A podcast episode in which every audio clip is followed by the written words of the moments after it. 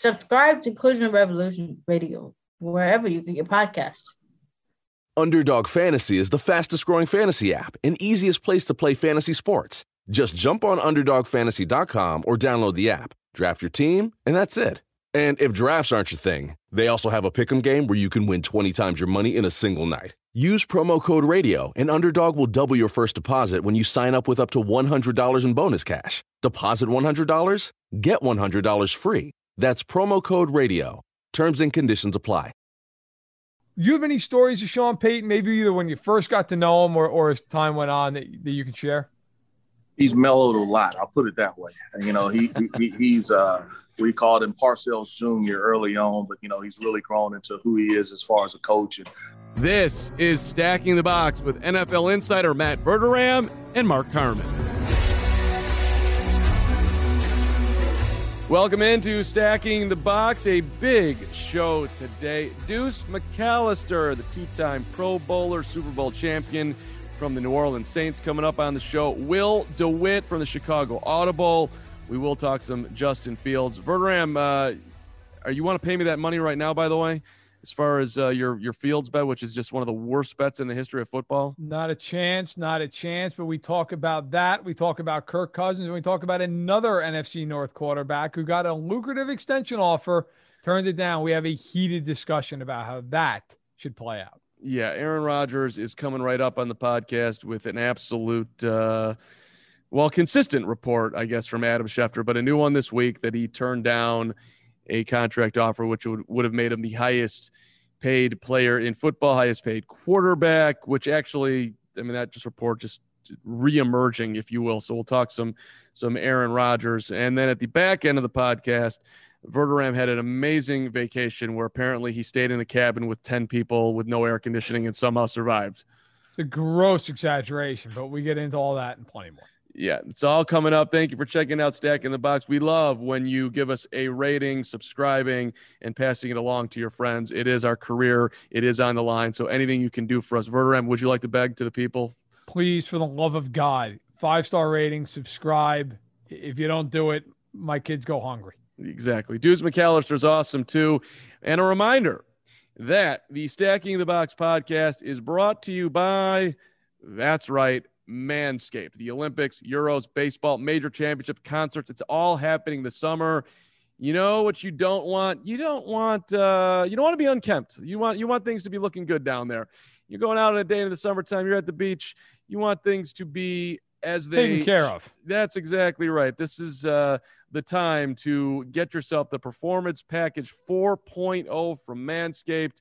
Uh, yeah, they, they like to call it the the weed whacker ear. They got the nose hair trimmer too, which by the way is, is, is very much needed. The crop preserver, the ball deodorant, the crop reviver. You get the two free gifts, the performance boxer briefs, which I'm actually wearing right now. For him, have you ever worn the boxer briefs? They're really good. I have not, but I'm gonna have to. Okay, it's this nice, good, solid, comfortable fit. The Shed travel bag is sweet. Makes you look like a professional when you're going on the road. Check out the brand new Lawnmower 4.0, the fourth generation trimmer featuring the cutting edge ceramic blade. Uh, be careful, but don't be that careful because the Lawnmower 4.0 is just that sweet. Uh, indeed, go to manscaped.com, put in the promo code FANSIDED20, F A N S I D E D 20 and you will get 20% off and free shipping once you get that code in there at manscaped.com. Achieve public glory this year with Manscaped. Verderame, we start today with the Aaron Rodgers news. He is or has turned down a two year contract extension that could have kept him in Green Bay for five years, would have been the highest paid player in the NFL. No, says Big Aaron. 12 seems more in his corner, not willing to come out and play for the Green Bay Packers this year. It seems more and more like he's not playing, which I have a hard time believing, but that's certainly how it seems, at least at this very moment, July 20th, as we record. Yeah, it does. I don't think this is really new news, though. Right? This has been kind of out there that they offered him more money in an extension and he wanted no part of it. So, not poo-pooing Adam Schefter's uh, fine work, but I, I, he might have even been the one who reported it way back. So look, this has been kind of out there. Um, you know, now, now my my question here is, look, if you're Aaron Rodgers, okay, that's fine. You want to turn down that extension? Fine. You don't know what the structure is, you don't know what the guarantees were. That's fine. What is your end game with this? Because you're not playing anywhere else this year. You're not. Now, if you want to say you're going to retire and host Jeopardy, go for it, bro. I don't think anyone on earth believes it's happening. So, where does this go now? Like, that's the, to me, that is the overwhelming question as we sit here a week from camp, right? Like, the Packers have not traded him to this point. I highly doubt they're going to panic and trade him tomorrow. So, why not just say, look, I'm pissed. I don't want to be here, but I understand I'm under contract. I went to the team. We worked it out. I'm going to play here this year. This will be my last year here. I will give everything I have to my coaches and my teammates and the fans of Green Bay. And after this year, we will amicably work out a situation where I am traded. Because at this point, in my opinion, that is the best way for him to go. I don't even think the Packers would sign up for that. And by the way, just rewinding, as we're talking right now, it's uh, 11 in the morning on this fine Tuesday. But Schefter tweeted three hours ago, so 8 a.m. Chicago time. This offseason, the Packers offered Aaron Rodgers a two year contract extension that would have tied him to Green Bay for five more seasons and made him the highest paid quarterback and player in football. Rodgers declined the offer, proof it's not about the money. To your point, Verderame, that this is not news. Why do you think this report by Adam Schefter, whoever he's connected to, came out this morning at 8 a.m.? I think there's always the same reason. It's a little bit of politics in the NFL. Whenever a story comes out, whenever a leak comes out, it's from the team or it's from the player. Obviously, in this case, you could make the argument that, look, Rodgers is leaking that out. Hey, they offered me, they did all they could, and I'm not taking it. But it makes a lot more sense to think that the team leaked this out and said, we tried. We tried. We offered him. We tried to make him the highest paid player. And look at him. He didn't take the money. Right? Like you, you could argue it either way, but I would certainly fall on the side that the team leaked it out to Schefter. And and you know what? In the end, this is going to come down to one thing. They start camp here in a week. So like every other team in the NFL. I would be very surprised if he's there. All right. Then it becomes how long is he not there for?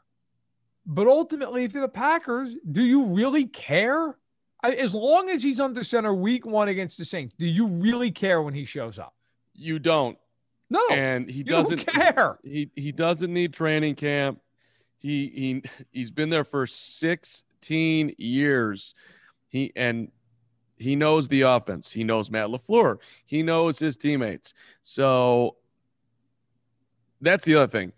You can't trade him now. That's that that window to, if you were going to be aggressive like that is way long come and gone. So and I do think by the way this is very clear that the Packers wanted this back out there to try to win the public relations war, yeah. right?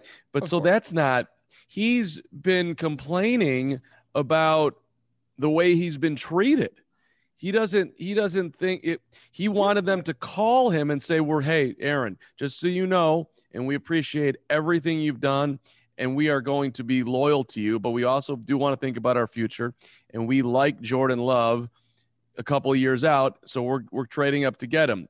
Um, and we we're going to augment the, the roster in other ways to win a Super Bowl this year. But we did want you to know and not get caught blindsided. That's what he wanted. And so now that in th- I'm sure Rodgers is probably looking at this like, okay, so you're going to further turn up the heat and let everybody know again to Schefter that I turned down okay contract. Like that, that's not that's uh, not exactly a smart strategy in my mind. I, I don't disagree with you. All right, but now let's let's just put the cards on the table with this. All right. It is getting to a point with him where he is going to lose the battle of public opinion because he's acting like a child. I mean, you're being paid a fortune. You're on a Super Bowl caliber team. Like, okay, take the legalities aside for a second. When Deshaun Watson wanted out of Houston, it was understandable. They're a dumpster fire. They're a horribly run organization, right? Like, it makes sense why he would say, Look, I'm done with this. When Barry Sanders and Calvin Johnson retired in their respective days from the Lions, you got it. That team was a mess. That organization was a mess. They didn't want to deal with it anymore. This narrative that Aaron Rodgers has not had had help from the Packers is just bull. It's ridiculous. He became the starting quarterback in 2008. Okay, they went six and ten that year. Since then, here are the records of the Green Bay Packers: 11 and 5, 10 and 6, 15 and 1, 11 and 5, 8 7 and 1. He missed a lot that year. He was hurt. 12 and 4, 10 and 6, 10 and 6. Then they went 7 and 9, 6 9 and 1. He had some injuries in there too. Then they went 13 and 3, 13 and 3. And by the way, yes, he's a big part of that. You don't do that and win almost eh, eh, win a win a division title almost every year of that stretch without having some damn good teammates. And if you go, I don't care when they were drafted. I don't care what the free agency looked like. It doesn't matter. What was but, the roster? And the roster was pretty damn good for about 10 years running. Like this idea that he's somehow been railroaded. Now, if you want to argue that the Jordan Love pick was short sighted and they should have handled it better, I completely agree. Okay. That is on Brian Gutekunst and Mark Murphy. They eat that 100%. But let's be real. In life, okay, if every time you felt jilted by a by a marriage uh, partner or by someone in in business, you wouldn't be in a in a partnership for more than 6 months. Like the idea that like he just can't get over this is insane. You just won the MVP of the league. Get over it. Here's an so, uh, idea. Go win another Super Bowl. Just should have done last year, but you played like crap in the NFC title game. They took the ball out of his hands. Cares? He should have won the game. No, Brady with three picks in the second half of that game. And look, I agree with you. You know I do. That was a ridiculous decision by LaFleur. But that's not the only reason they lost that game. The play before they took the ball out of his hands, he should have walked in the end zone. Like, does he never take any accountability for this? Well, hold on. Let, let me ask you this. If Matt Verderame, the great Matt Verderame, back from vacation, Matt Verderame, returning yeah. to stacking the box, with his Dolphins, Patriots, Jets, Chargers pennants behind him, and he was showing off Willie Mays and Ernie Banks baseball cards before. All the AFL teams, baby, got the pennants all, for all of them. All the AFL teams. If you had had Aaron Rodgers as your quarterback for 16 years, yep. How many Super Bowls do you think you would have won? Oh, no question. I would want to have one more than that. But my Thank point, is, but but that's not totally fair. They they went uh, 15 and one and they fell apart in the divisional game. Let, okay, let me, let me say it another way. Let me say it another way. You're Matt Verderame. You're the president of the organization. Yes. The most important player on your team by 8 million miles is Aaron Rodgers, right? Yeah, of course. Of okay, course. of course. So your job, at least partly, is to be in a tremendous partnership with your best player. It's yes. not that hard. So you have to understand his personality, and and I'm I'm not saying his personality is perfect, and he's um, he's got plenty of quirks just like we all do. But that's their job to not end up estranged from your best damn player. Agree. So. So Agreed. this and, and I don't think his re, his look, requests were were unreasonable. I really don't. I'm not even saying they are, but look around. Like let's just take a history lesson. Look around the league. Okay, even in recent times, like it didn't end well with Joe Montana in San Francisco. Now there were injuries that played a part in that. All right, but he was he was pissed with Steve. They brought Steve Young in before Montana won the next two Super Bowls and an MVP award. Did Montana sit there and bitch up a storm and demand to be traded? No. He went out and kicked ass and they won two Super Bowls and he was the MVP in 1990. Dude. I mean, Tom Brady and Bill Belichick, I don't think those two are going out for, for a milkshake any day soon. They just kept winning. They drafted Jimmy Garoppolo. He didn't care. He just kept winning games. Like, I, you, if you think the Patriots went out of their way to tell Tom Brady they were drafting Jimmy Garoppolo, I've got a bridge to sell you. Like, they don't care in New England. Now, again, I'm not arguing that Green Bay screwed up the way it handled Jordan Love, and I got no skin in this game. I don't. I, I'm not. I don't care one way or the other. But I will say, like, Aaron's got a right to be pissed that they didn't talk to him, that they didn't discuss this, that they didn't go over that. They they grossly mismanaged that situation. But at some point here, are you not a big boy? Like, get over it. You're on a team that has been the NFC title game each of the last two years. Now, he he correctly uh, was annoyed with McCarthy toward the end. They got rid of McCarthy, I think a year or two too late. Fair enough. But they got rid of him. Matt LaFleur is now here. Matt LaFleur has done a hell of a job, has he not? They're pretty good under him. So to me, he's 26 and 6 as a head coach. He has revamped that offense. And Rodgers, by the way, has had two uh, one fantastic year under him. And as the year went on, his first year got better and better as he learned the offense. My point is, at some juncture, are you ever just going to say to yourself, you know, I'm in a pretty good situation. Go win a Super Bowl. Go and win one. Because I got to tell you, as great as he was last year in the NFC title game, while he certainly was not the only person on that team that fell apart, he was not great in that game. That game was on his racket. He should have won that game. And quite honestly, if they played the Chiefs with all the injuries they had in the Super Bowl last year, he should have won that game too. At some point, it's on you, man. I listen. He I'm not trying to paint Aaron Rodgers as a perfect person on and or off the field, but and we're t- now we're officially talking in circles. But again, he doesn't have to be perfect because he's just that damn good at his job. So you bend for someone like that. People are always like, well, it's everyone should okay. get the same treatment. No, no, no, no, no, no, no, no. The, the top of the food chain who puts so many dollars in your pockets and makes players around him better and is the face of the franchise, he gets a lot more leeway. And maybe Aaron's asking for too much leeway. I'm not even going to say he's not. But again, and sure, there's been a zillion instances in the NFL where quarterbacks have gone on to play their final years of their contract elsewhere, like you aptly pointed out with Montana and Kansas City. And there's, you know, Brett Favre. Sure.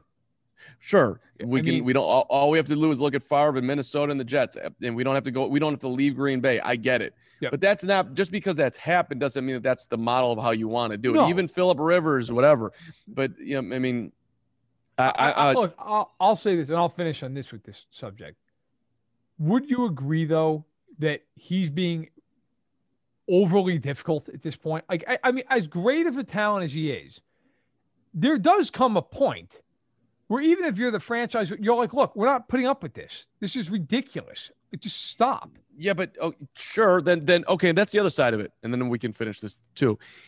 If look, if you are, if you think he's being ridiculous, or just maybe even you maybe even you're looking in the mirror I'm like you know what? He's right but for whatever reason I'm, we, we can't do exactly whatever it is. Maybe there's nothing they feel like they can do. Then don't you owe it to him to say hey look Aaron this is not what we want to do at all. It's not going to be popular with our fan base and we're going to have to take on a lot of shrapnel coming at us but if you really don't want to be here for everything you've done where do you want to go uh, or we'll trade you we're going to make the best deal possible it like just do go go down that road then. Go that that would be a integrous move, would it not? At this point, I mean, I just think if you're the Packers, you're going to kindly tell him that's your problem. See you in September. And if we don't see you in September, fine. Then you're going to pay us back some money. We're going to find the daylights out. That's what's going to happen. I'm, I, I think after this year, he's gone. I think after this year, they will sit there, they will line up every suitor they can, and they'll trade him for the highest possible bid, right? And that's what they ought to do. But for now, I think the Packers are just going to sit there and say, look, what other option do you have? You don't have, like, in the end, you always hear these people in the media, eh, the, the part that we're of, that I, I'll never understand the, the, the thought process of, well, he's got all the leverage. No, he doesn't. No, he doesn't. The Packers control his rights. They have the leverage. And if they don't want him playing somewhere else, he can piss and moan and kick the tires all he wants. He's going nowhere. Nowhere. And I think that's how the season ends. And then I think he will be traded next offseason. So to really wrap up this topic, and we've got Deuce McAllister coming up in two minutes here. Deuce coming up, and then we will uh, talk some Chicago Bears. Will DeWitt will be with us uh, coming up here as well, right after Deuce. But so you're Jordan Love. You're sitting on the sidelines. You're watching all this. You're seeing contract extensions, uh, highest paid. You're you're you're seeing your life uh, as a backup quarterback being extended. Are you calling up Brian Gutekunst? Say, hey, dude, uh, appreciate everything you're doing. I get that you love Aaron, but I want to play football. Can you send me somewhere? I mean, I'm not calling him, but my agent sure is because if if you're trying to extend Rodgers throughout the length of my rookie contract, you clearly don't think I'm any good, right? Like like if you had let's just let's just say I'm not saying he's Mahomes, okay? Let's say the Packers thought that Jordan Love was Justin Herbert. Would they be sitting there trying to extend Rodgers for years on end here into his 40s? No, they wouldn't. They'd go, all right, Herbert's not Rodgers, but he's pretty damn good. Like, it's fine. We'll, we'll do that. We'll go that route. So I think what it tells you is the Packers don't think all that highly of, of, of a player that they drafted a year ago in the first round. And I also think it's telling that have you looked around and noticed that nobody seems to ever say anything real positive out of the media about Jordan Love? Like nobody's gone out of their way to be like, man, watch them in camp dime after dime after dime. Or, hey, I talked to a source at the Packers. They're enamored with him. They can't wait to see him on the field. You've heard none of that. None of it. I remember when Mahomes sat behind Alex Smith, there were people in camp that year who were like, my God, this kid's unbelievable. You know, you even heard that. I mean, you heard that with Burrow last year. Hey, this kid's going to be big time right away. You don't hear war. Doesn't mean Jordan Love can't be. It just, it, I think it's, if I'm Jordan Love, I'm thinking, oh, do they really want me? Do they really love me because doesn't maybe seem that way. Yeah, I suppose, but we didn't have training camp. We didn't have exhibition games. Like, sure, all good know, points. It, it's it's there's just been a lack of an opportunity for him to put some shine on the old Jordan Love jersey, if you will, to get people talking about him. But let's take a quick time out right now and let's bring in Deuce McAllister coming back here. Our conversation with Deuce, which does include some Aaron Rodgers and his experience with a young Eli Manning at Ole Miss. And of course, we stop in New Orleans uh, with Drew Brees, uh, what he was like when he got there, and what it looks like for the Saints moving forward without Drew right now. Are they ready? Deuce McAllister, the two time Pro Bowler, Super Bowl champion from the New Orleans Saints, coming right up. Progressive Snapshot can save you money based on how you drive and how much you drive. So the safer you drive, the more money you could save. Now, if you didn't hear that because you were yelling at another car while driving, let me say it again. You need to calm down. Yelling is just making everyone as stressed out as you are and letting them all know that you definitely aren't trying to save with Progressive Snapshot.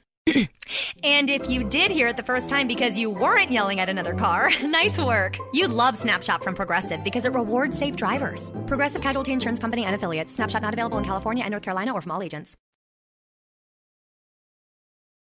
Hey, uh, let's let's talk some SEC here, and I want to get to the NFL as well. But uh, there was media days yesterday, and, and the uh, commissioner uh, Greg Sankey was talking about d- diversity, trying to create more of that. And, and, there are no black head coaches right now in the SEC, and also uh, we're looking for more athletic directors. And Deuce, you, you know this well, you know being an Ole Miss guy. Uh, this is obviously the right direction. Uh, is it been a frustration point for you that uh, more people, more black people, have not gotten chances to be head coaches in the SEC? I think probably from a national level, I think you probably are more frustrated here in the South. You know, obviously we've had some African American as far as coaches uh, that have been a part of the SEC, and you know, obviously, you know, at the end of the day, I know what the, the, main thing is: is can you build a program? Can you win? Can you win consistently? And you know, just depending on that program, it, that's going to take time. And so, you know, right now in today's society, I don't know if uh, you're committed to the time that it may take to build a certain program, depending on what what they're facing as far as maybe lack of talent, maybe uh, you know probation, uh, some of those issues and things that you may be looking at. And so, you know, I, I can understand from an SEC standpoint and obviously from a national standpoint. But I think at the end of the day, it has to work hand in hand with the administration as well as uh, with the community, as far as the football community and his staff, as well as athletic director. So, so you don't think the conference has been a little slow in this department? Is that is that too is that unfair? Well, I don't know if it's the conference's deal. You know, I know the conference can make some recommendations, but at the end of the day, it's going to be the institution's call. And so, you know, there's only probably so much that a conference wide they can do and they can push. You know, uh, you can you can do some recommendations, et cetera, but at the end of the day, it's going to be an institution call, and that's probably more so where the athletic director and the president has to be a lot more involved, as well as your stakeholders, as far as your board of trustees, et cetera. Yeah, it, it makes sense. Uh, Verem, you want to jump in here with some uh, yeah. wherever you want to go, really? Well, yeah, I, I, think you know, sticking with the SEC, you know, Deuce, I wanted to ask you about your playing days at Ole Miss, and and one of the guys was a teammate of yours, maybe a little briefly, but was a teammate there was Eli Manning, and I'm curious, you know, what was what was it like to be a teammate of 18, 19 year old Eli Manning? What kind of guy was he? You know, and that, now I, I bring that up because he and his brother Peyton will be doing the simulcast of Monday Night Football over on ESPN two for a handful of games. And I'm just curious what your what your uh, thoughts are both on that and, and just what kind of guy Eli was, and if you have any you know, stories that you remember about him in your days in Oxford. Big Easy was young and immature, you know, like probably any 18 year old, 19 year old uh, young man is. And so for, for him, it was about learning. You know, there we obviously know what he turned up to be as far as a player, not only at Ole Miss but in New York as well.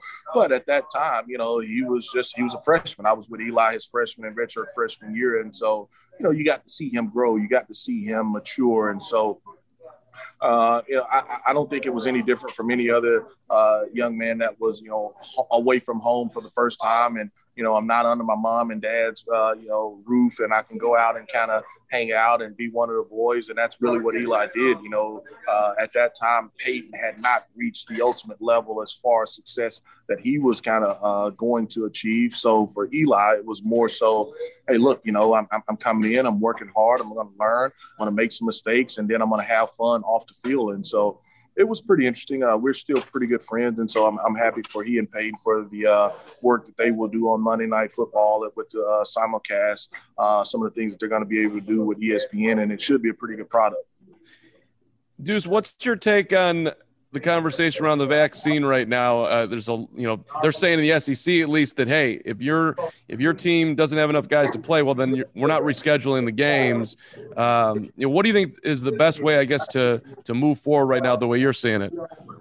Well, I think you know, obviously, uh, the SEC stance last year was a lot different from than what it is this year, and how they're going to kind of go about their business. You know, I think at the end of the day, they're going to do what's best for the uh, conference overall. And so, you know, uh, I, I, think when you look at it from an institutional standpoint, one of the things that they're going to have to make sure, as far as from a testing standpoint, uh, that's something they know the SEC rule. I think last year there was a limit or a threshold that you had to have a certain amount of players. This year it looks like they're not going to be. Uh, doing that. And so if you only have 40 guys available, uh, if you can't play, uh, you, it's basically going to be a forfeit. And so, uh, in a sense, they're not mandating it, but in so many words, they are kind of pushing it to that way because uh, you got to have the bodies to be able to go out there and play. And so, you know, there there will be some conversations that a lot of teams have, you know, uh, in house of how they're going to handle it. You know, whether they're going to make their guys get uh, the vaccine, or you know, obviously the testing is going to be a lot more rigorous. You know, Deuce, when, when you go into the NFL, obviously you had pretty immediate success, a couple Pro Bowl seasons. Although the Saints themselves struggling along early on in your career, and then they they went out and they signed Drew Brees, which in hindsight, of course, is arguably the greatest move the franchise has ever made. But at the time, he's a guy who was coming off of an uneven career with the Chargers. He's got the shoulder surgery. What were your thoughts at the time when when the Saints brought in Drew Brees? Just win. You know, just win. I think you know that was the the biggest thing for myself. And then also, if you go back and remember, that was right after Hurricane Katrina, and so there was a lot of uncertainty around us as far as a franchise and organization. And uh, you know, I, like you said, I had had some personal success, but not a lot of team success. And so, you know, to be able to bring in a guy of Drew Brees' character and, you know, what he had done, obviously, at Purdue, what he was able to achieve uh, in San Diego. And, you know, you, you talk about having them draft Philip Rivers. And so there were some, uh, you know, some career wise, there was some challenges there. And so for him to come in and just be a leader, and obviously we know how the story, you know, kind of ended. But at that time, it was like, hey, look, I just want to win. And so if he could come in and help us do that, then I was all for it. What do you think the uh, franchise looks right now without Drew? Are they ready for this? We'll see. You know, I know that they've been able to play a, a couple of games the last couple of years. You know, uh, you've had some pretty good success with uh, Drew missing some games over the last two years. The team has been successful, but now you talk about long term, and I think the biggest thing for those guys is there's still enough talent on that roster that they can go out there and be competitive. And so we'll just see. I mean, uh, you know, obviously it'll be different. Uh, you know that he won't be able to come in and save you as far as a, a, a team is concerned, but at the end of the day, there's enough talent where guys have to step up and you know really be able to go out there and be dedicated to it. But uh, we'll we'll see how it ends. Well, Drew Brees is gone. Sean Payton is not. Still very much the head coach, and I'm curious. You know, you played under him for a few seasons there. Um, what was it like playing for Sean? And do you have any funny stories? Because I've I've interviewed Sean a few times, met with him, and, and, he's a pretty interesting guy. He can be can be funny when he wants to be. Like, what you have any stories of Sean Payton, maybe either when you first got to know him or, or as time went on that, that you can share? He's mellowed a lot. I'll put it that way. And, you know, he, he he's uh, we called him Parcells Jr. early on, but you know he's really grown into who he is as far as a coach and how he coaches a team. And you know the last couple of years he's had a veteran team, and so you can coach those guys a little bit different. You know, and just talking to him, getting to know him, you know his coaching style, playing for him. You know, at times he has to be tougher, you know, just because of the guys that he has. But, you know, having certain players on his team and letting them be able to leave, that's what he prefers. But I can tell you right now, he's fired up for this team and, you know, the opportunity that they have just to be able to go out and prove and show that they can win without Drew. You know, I know it's not something that uh, he probably prefers, but he likes the challenge as well. Deuce, we're going to make you weigh in on Aaron Rodgers. I've got him on the line right now, and he's asking you, hey, they just gave me an offer, highest paid player in football. I turned it down. I'm not sure if I did the right thing. Deuce, what do you think? What, what, what, what would you tell Aaron? What's the structure of the deal? you know, highest paid is that for one year? What is the structure of the deal? You know, you look at the Patrick Mahomes deal, and you know, on paper it looks great. There are a couple quarterbacks that will get a higher average per year than he will as far as immediate money. So that's the biggest thing, Aaron. You know, uh, obviously you've been successful there. The team is very, very good. There's a lot of pieces still there that you can win with. But you know, what's the structure of the deal? And so, from a financial side, that's what I want to know. Highest paid sounds good, looks good, but what's the payout of the funding and what's the structure of the deal? So it sounds like it sounds like you say, "Hey, man, play football. Don't, don't, don't, don't. You know, squeeze squeeze as much juice out of the lemon as possible." Well, yeah, I mean, obviously that, that, that's the case, but I think it's a little bit more than that with him in the situation. I don't know if it's just about the playing football side. He's fine playing football, but I mean, obviously he wants to be compensated as one of the uh, highest paid quarterbacks. And if you see some of the deals that have been signed, you can understand it. But you know, some of those deals also, that's when those guys were up, and so you can't you can't kind of control that. So uh, I, I think he will get it worked out, you know, uh, it would be uh, disappointing if it's not there in Green Bay. Last thing, quick from me, Deuce. Really appreciate your time. Uh, you ha- you went to two Pro Bowls. You have a Super Bowl ring. When you look back at your career, what is the moment to you that stands out the most? Uh, the Super Bowl. I mean, obviously that that that's probably the highest for any athlete. Just to be able to be a part of that, be at that moment, to be able to say you are a world champ. You know that that's one of the highest. You know, I still probably remember my first touchdown scoring against the Atlanta Falcons. You remember the reopening of the dome as far as after Katrina. But I mean, obviously, it's in Miami and it's being a part of the Super Bowl winning team in 2009. Gentlemen, we appreciate the time. Let's go cook up some Johnsonville brats right now, whatever or whatever your choice of meat would be. Uh, great to see you. Look forward to talking down the line. How do you make a radio ad for an 8K TV that conveys the feeling of 33 million pixels with over a billion shades of color hitting your eyeballs? This is the best we can do. Samsung Neo QLED 8K, unreasonably good. Thanks to Deuce McAllister. Anything stand out there for you, Matt Verderame? I thought the stuff with Eli was actually pretty funny. You know, the nickname and just, you know, can you imagine Eli Manning being immature and a partier? That kind of just, it, just the image of it kind of cracked me up because I picture Eli being that kid in college who just kind of hung out, had a cup of noodles, you know, watched watched Seinfeld and went to bed at eight. Apparently not the case. Well, that could be perhaps our, our next guest who's doing a phenomenal job, the founder and host of the Chicago Audible. Uh, Nicholas Moreno's is one of his partners. Uh, we've had Nick on a bunch of stuff here. Uh, th- this man, uh, Will DeWitt, comes out of Indiana University. Uh, hey, Will, were you were you crushing ramen noodles at, at IU and having fun like Eli was at Ole Miss? Maybe not as much fun as Eli. Uh, I actually was one of those weird students where I went to IU uh, already married. Uh, so I took a weird, longer path. My wife is a few years younger than me. So I did like community school, got some of those general studies out of the way. So by the time I got to IU, uh, a little bit older, uh, at least from a maturity level, but definitely ramen noodles uh, was a staple for us uh, throughout those years. It's definitely a different path, but as long as you didn't say that we, I went to IU for the football, you know, that would have been completely, you know, uh, unheralded in the history of A Indiana tragedy. University.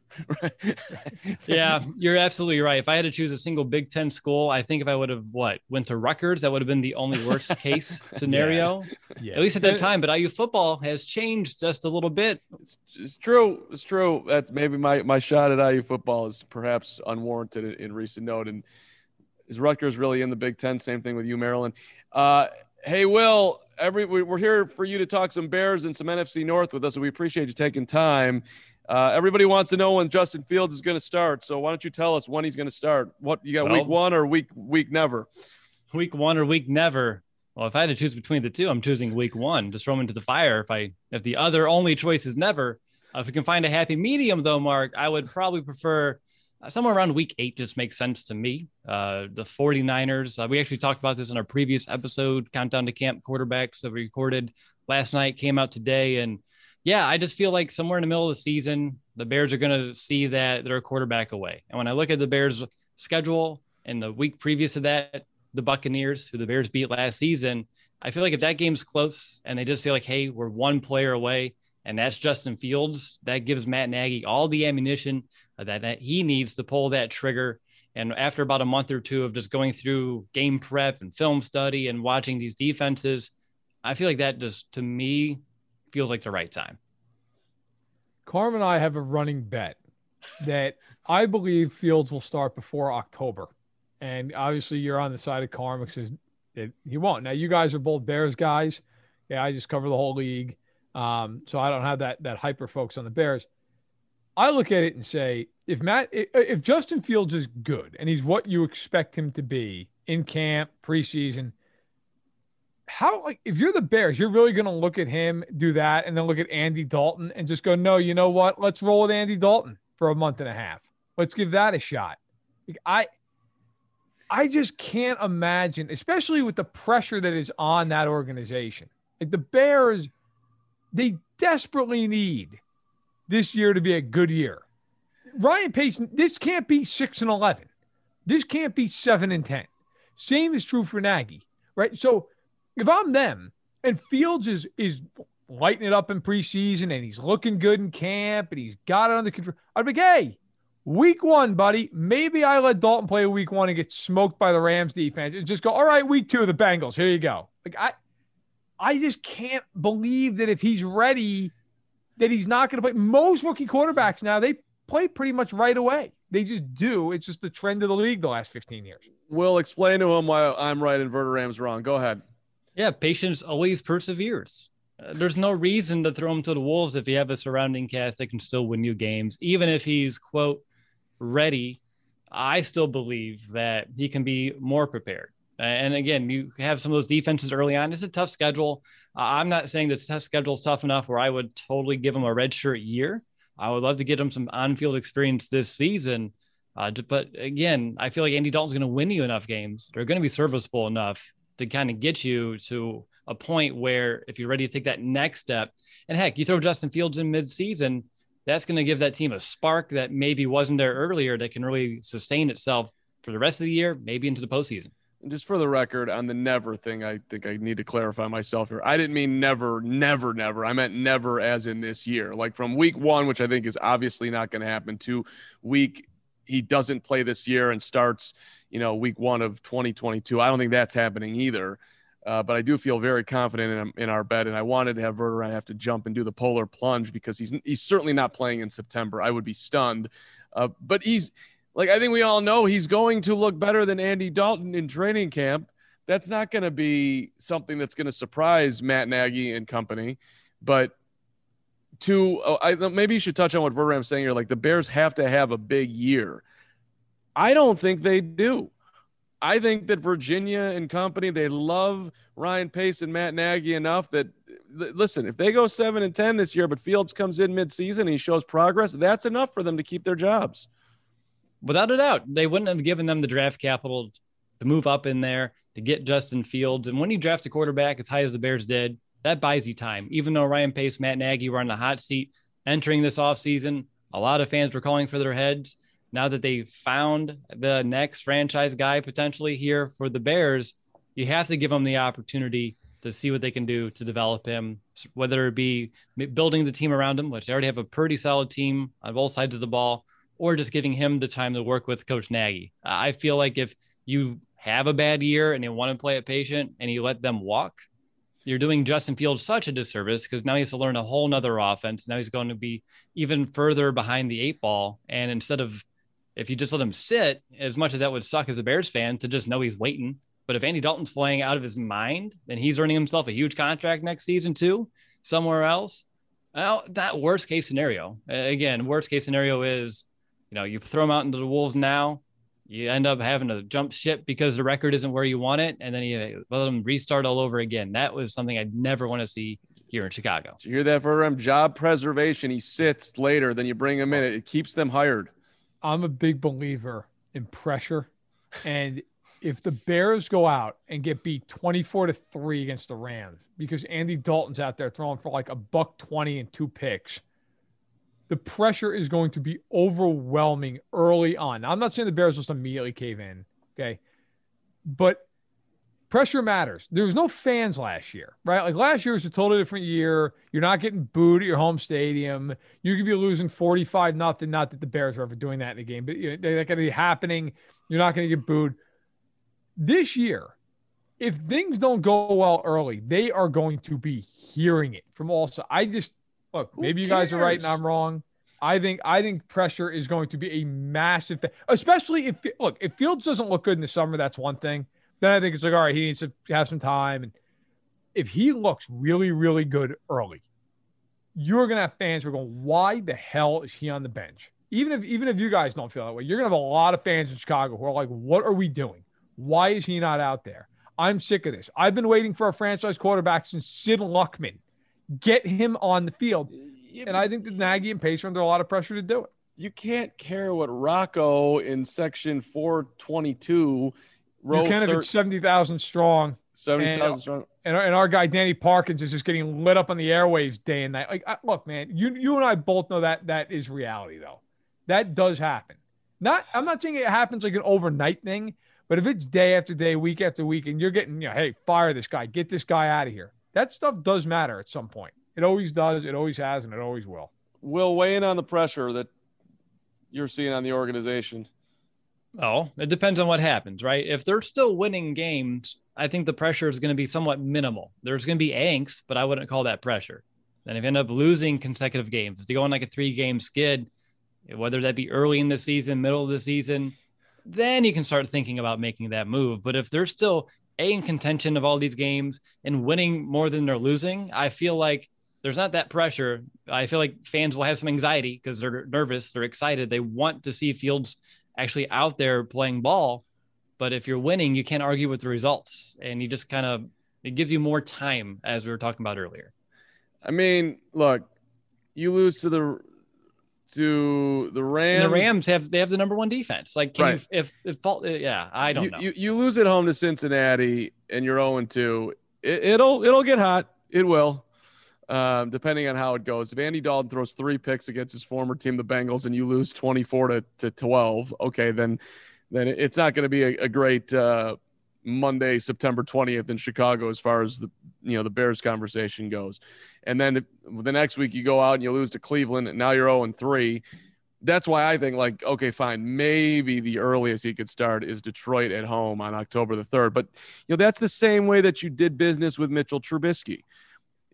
You you went out and made a moronic signing and, and brought in Mike Glennon, who could never play, but somehow Ryan Pace convinced himself that he could. And then he sucked. And like, okay, Mitch, get out there in, in week four when Mitchell Trubisky needed every benefit of every doubt and all, as much time as possible to learn the system because one of his biggest weaknesses was upstairs. He, he wasn't some guy that was just going to immediately pick things up. So they, they did him. I'm not saying he would have been great, but they did not take care of him well. And and Fields is by all accounts like the super smart guy who's getting ridiculous scores on all his tests. So maybe maybe it matters less with him, but I still think you want to protect the guy uh, which is how Will started this, by the way. Uh, let, us move to the division. Uh, we got a question on the docket here today for you, Will. Do you think the Vikings are a sleeper, or is this the same old Vikings?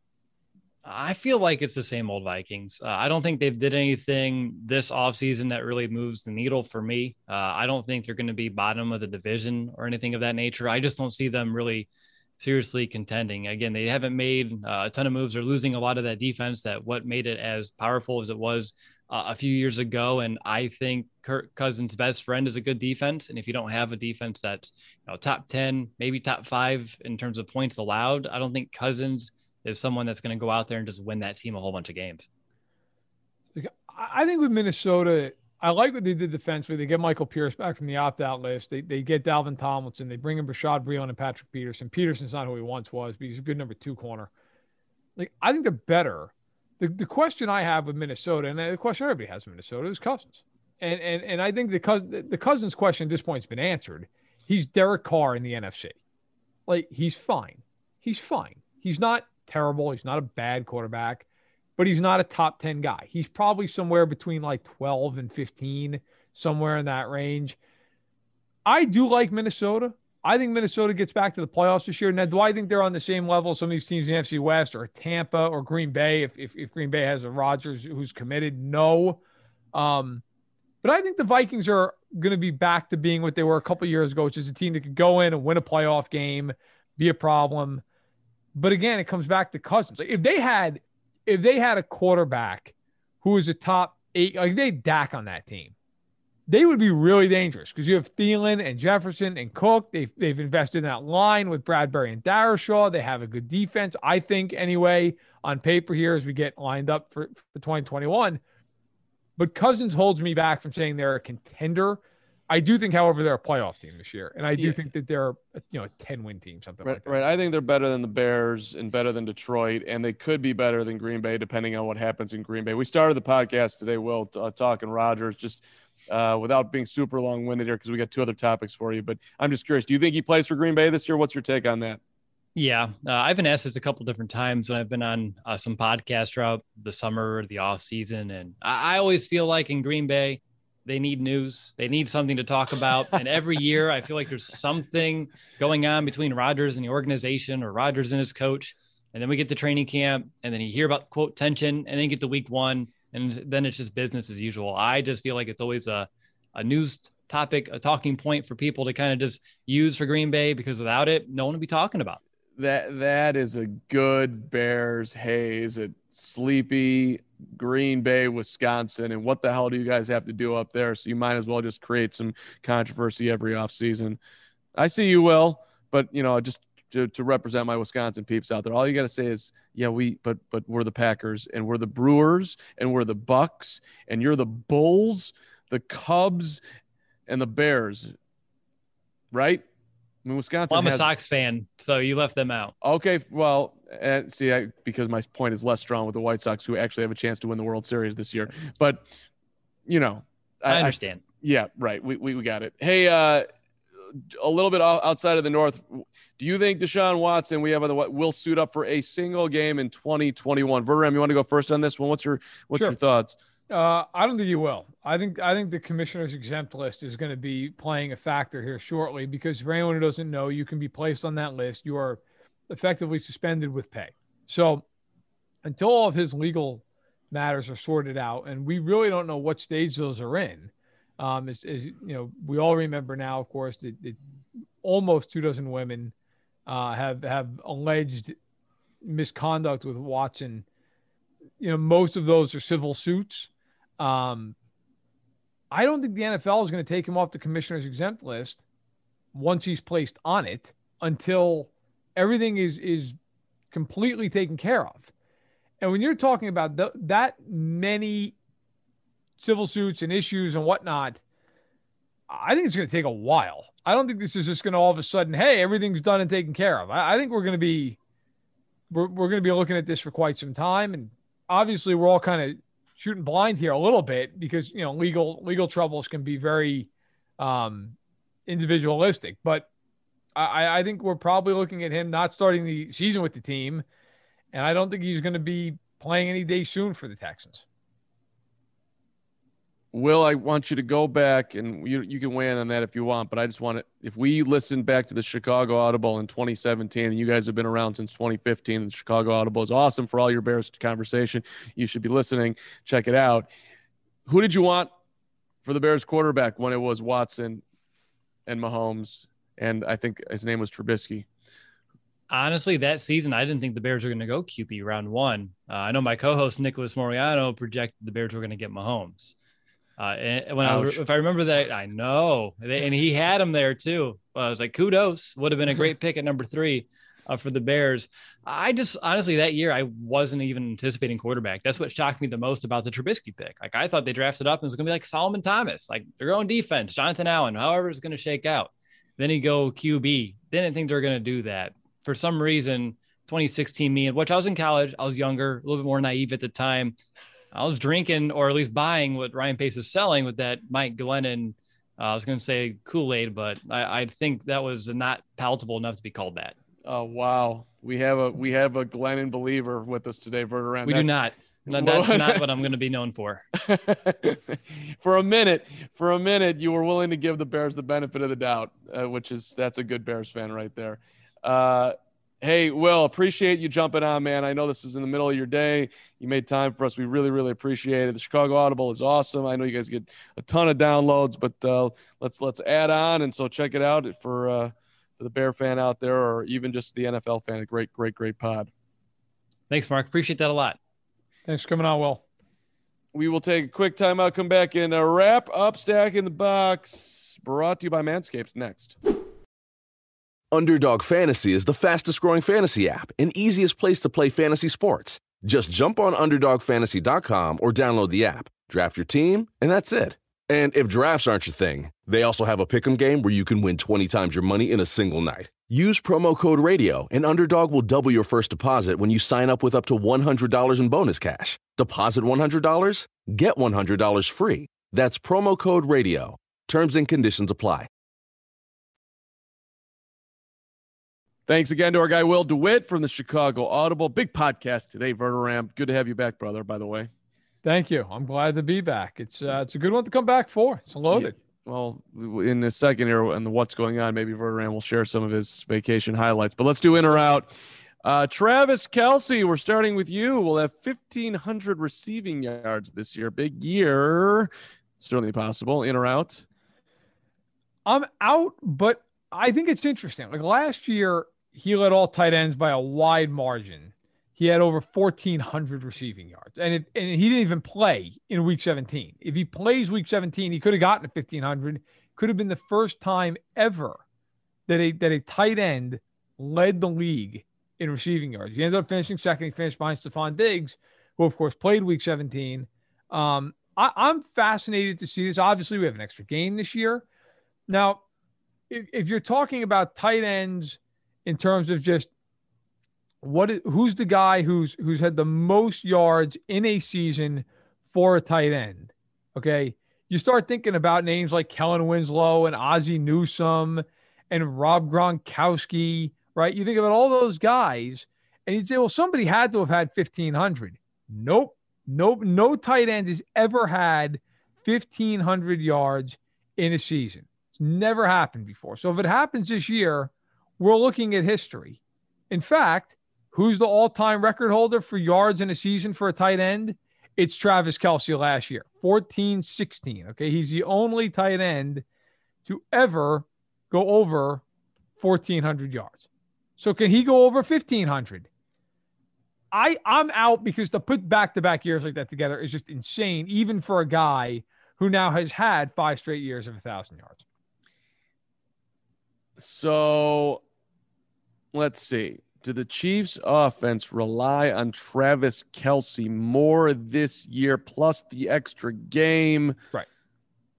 Let's go with in Verderame. Let's let's okay. let's go good trade. Let's have it. Let's you're you're in your prime one more time. Let's dance with who brung you, if you will. Thank you very much, Travis Kelce. You and Patrick Mahomes are going to have a hell of a season. I'll take the in on that.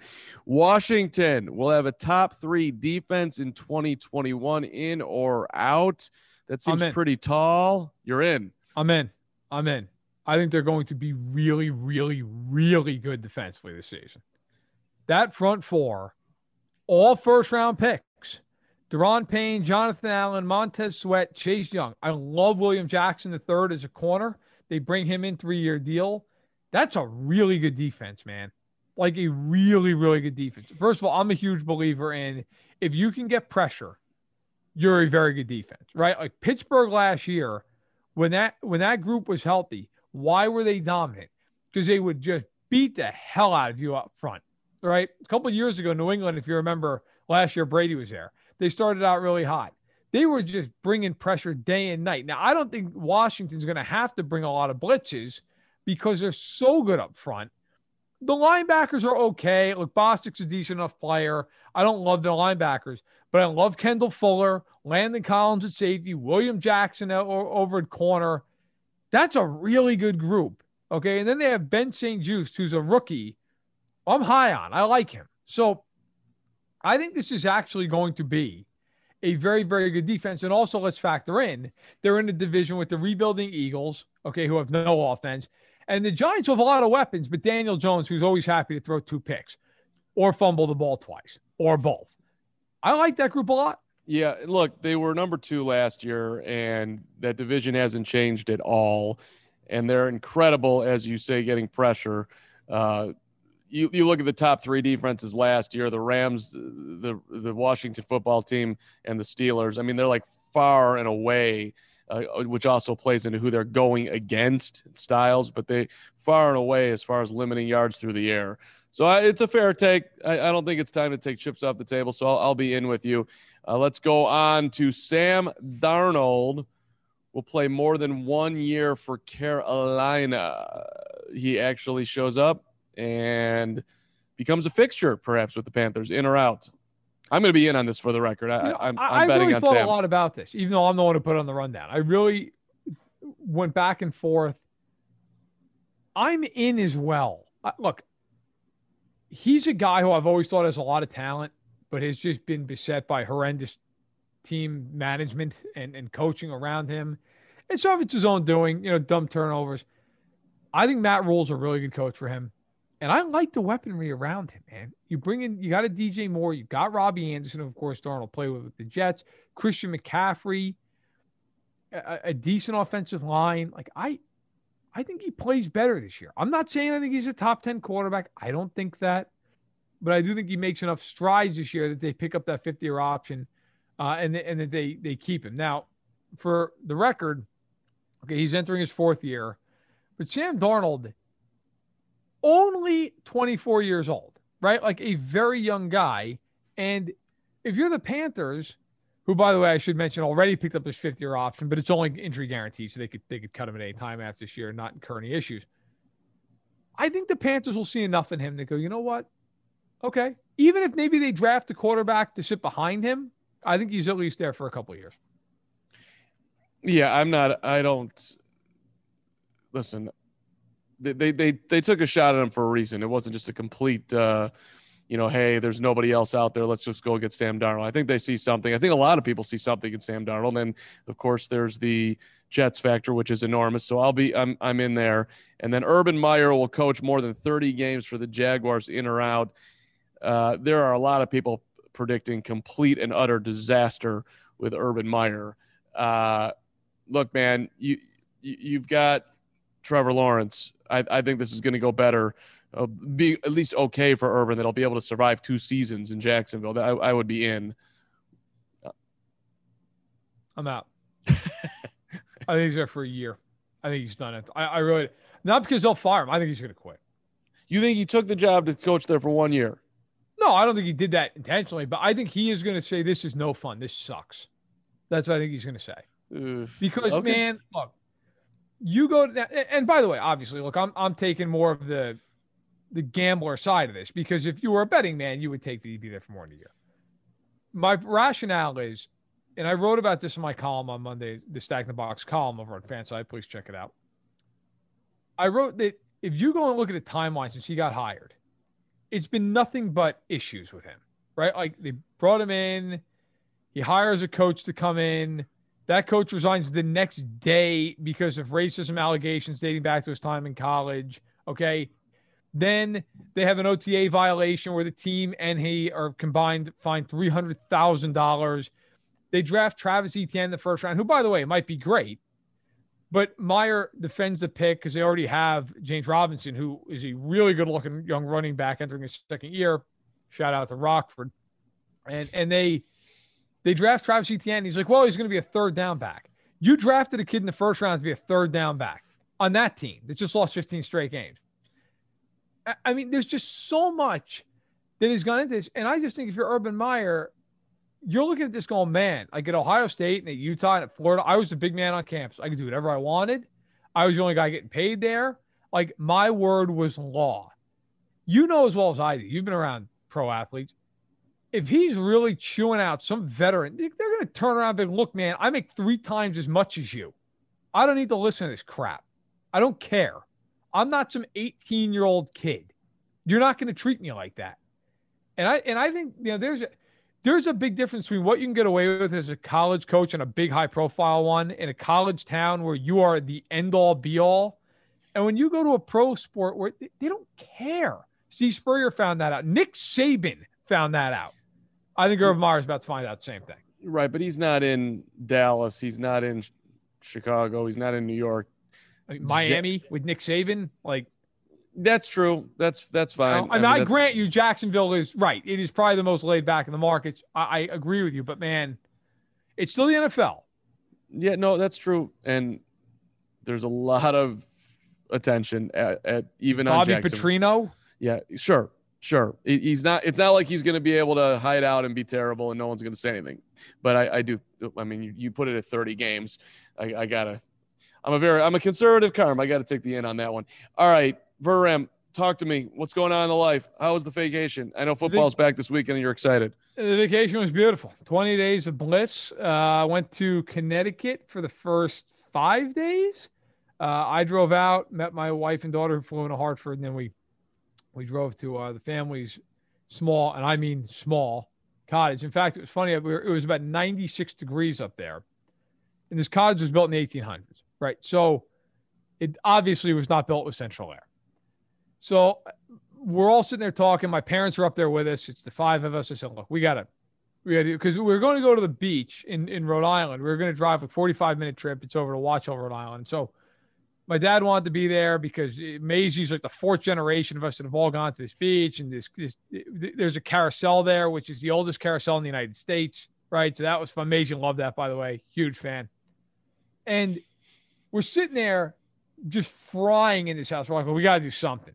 But the house is so damn old. Like if you turn on a light fixture and then you also turn the microwave on, like the lights dim. Right? So we took a chance. We bought three air conditioners and jammed them in this house. Somehow it worked. So it ended up being beautiful. We had a great time, a lot of fun. My wife and I went to Fenway Park, caught a Red Sox game. I, I always wanted to go see a game at Fenway. Uh, so that was cool. Eight rows off the field, right behind the pesky pole. Um, and then went to New York for essentially, you know, 12 or 13 days. Uh, stayed at the family lake house, which was nice. Might be the last time we ever do it. The lake house might be uh, out of our family's hands here after this year. So we really got to enjoy that quite a bit. Went up to Cooperstown with uh, my buddy and uh, bought bought some baseball cards. Also, randomly at Cooperstown, bought a Walt Clyde Frazier autographed Knicks jersey. So very happy about that. We'll frame that up, put it down here in the basement. But it was a great time, man. Had a lot of fun. Went to an Italian bakery, which, by the way, for the love of God, out in the Midwest, bakeries, delis, get more of them. Went there, loaded up on black and white cookies. Oh, it was beautiful. It was absolutely beautiful.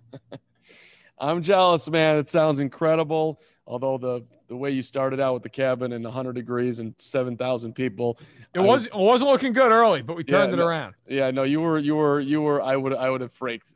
Uh, where's where's the comfort in? Is Poppy still alive? I need to know this. Three weeks later. Uh, well, hang on. Just just talk to yourself. Hang on. All right, because for anyone who hasn't been following along with this, Carm got a dog Poppy with his wife, who almost Carm maimed this thing, almost maimed it like three different times.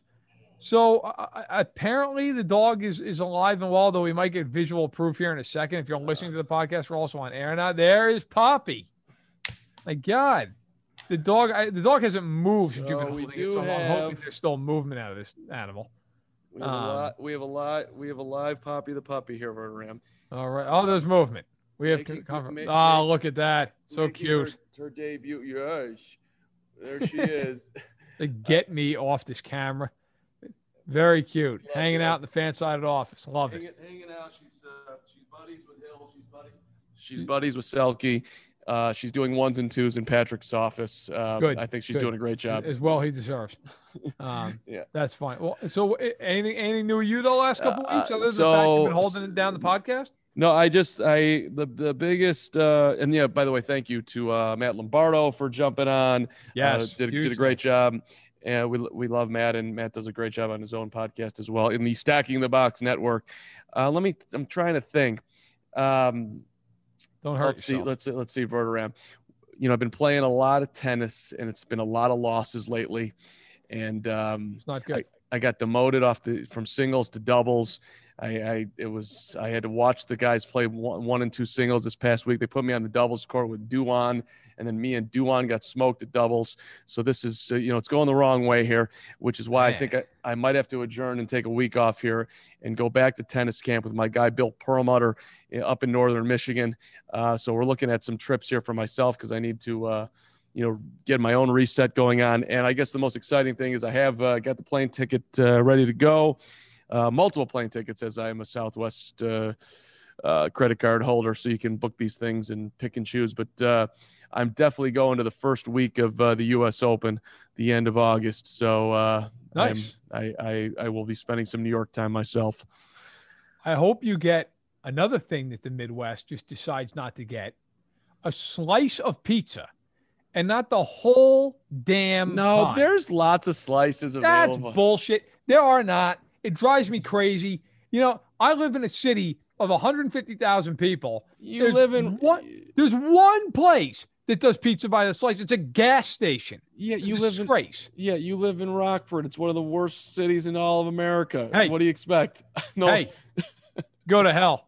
Rockford's fine.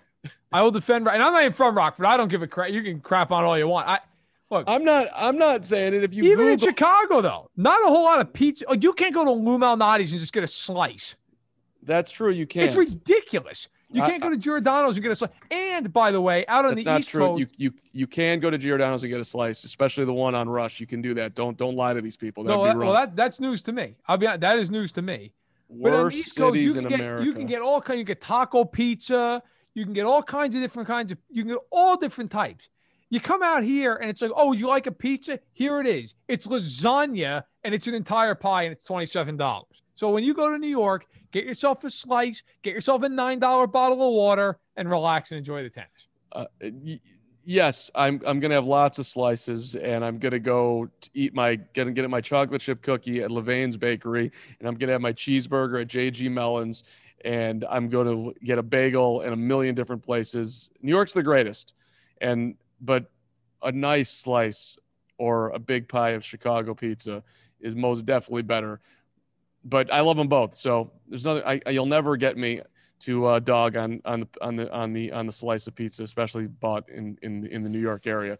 I'm looking for the rankings here as we're closing up here on Rockford. If it does make the top 50 worst cities in America, you're not in the top. We're down to the 28, which is now 27 is Albany, Georgia. 26 College Park, Georgia. Someplace- Georgia's really, really populating that list. Something fierce. Robstown, Texas is 24. Uh, a couple places in Hawaii have made the list here. Here's someplace in Louisiana, Firebaugh, California, Benton Harbor, Michigan. Where you're you're surviving. You're Detroit, Michigan is 18. Ooh, that, that hurts. All these other ones are like real small cities. East St. Louis is not Rockford, but there's in Illinois. Uh, we just passed by Flint, Michigan was 11. Uh, you might survive this Verderame. this area of the country is getting a lot of attention, though. Gotta tell you. Yeah, yeah, yeah. Well, so Alabama's all over the place here. Um, a lot of places in Hawaii, California City, California, Florida City, Florida, and Mendota, California. Rockford is not in the top 50 worst cities. Okay. I apologize to Rockford Thank and you. everybody else who lives in Rockford and, and to all the fine people at Beef-A-Roo. Rockford's actually like, look, I'll say this. There are parts of Rockford that are not not doing great. Okay. But I gotta tell you, man, I actually really enjoy living in Rockford. I really do. Hey, I really hey, do. No, I listen. I I've told you many times. I had a roommate for five years who grew up in Rockford. She loves Rockford, Illinois. I wouldn't go that far. I enjoy. it. Well, I'm just telling I- you, she, she loved it. Uh, All right, enough about Rockford. Nobody yeah. care. Look, I, I, I enjoy it, but I, I also can understand why why people would uh would have mean things to say. But I, I'll defend Rockford, Illinois, where I, I did not grow up, but where I now live. Thank you for listening to Stacking the Box. On that note, liking, subscribing, rating. We love all of you, and we will see you next week. Progressive's HomeQuote Explorer lets you easily compare our direct rates with multiple companies. Now that we've covered something you could do, it's time for sports stuff you definitely could not do. If you were head coach, you would not have gone for it on fourth down. Your confidence in your play calling ability might be a little overblown, considering you're barely confident in which restaurant to order takeout from, let alone choosing a play in front of 70,000 screaming fans. But you definitely can use Progressive's HomeQuote Explorer to easily compare rates. Coverage from Progressive Casualty Insurance Company affiliates and third-party insurers. Comparison rates not available in all states or situations. For the ones who work hard to ensure their crew can always go the extra mile, and the ones who get in early so everyone can go home on time, there's Grainger, offering professional grade supplies backed by product experts so you can quickly and easily find what you need. Plus, you can count on access to a committed team ready to go the extra mile for you. Call, clickgrainger.com, or just stop by. Grainger, for the ones who get it done.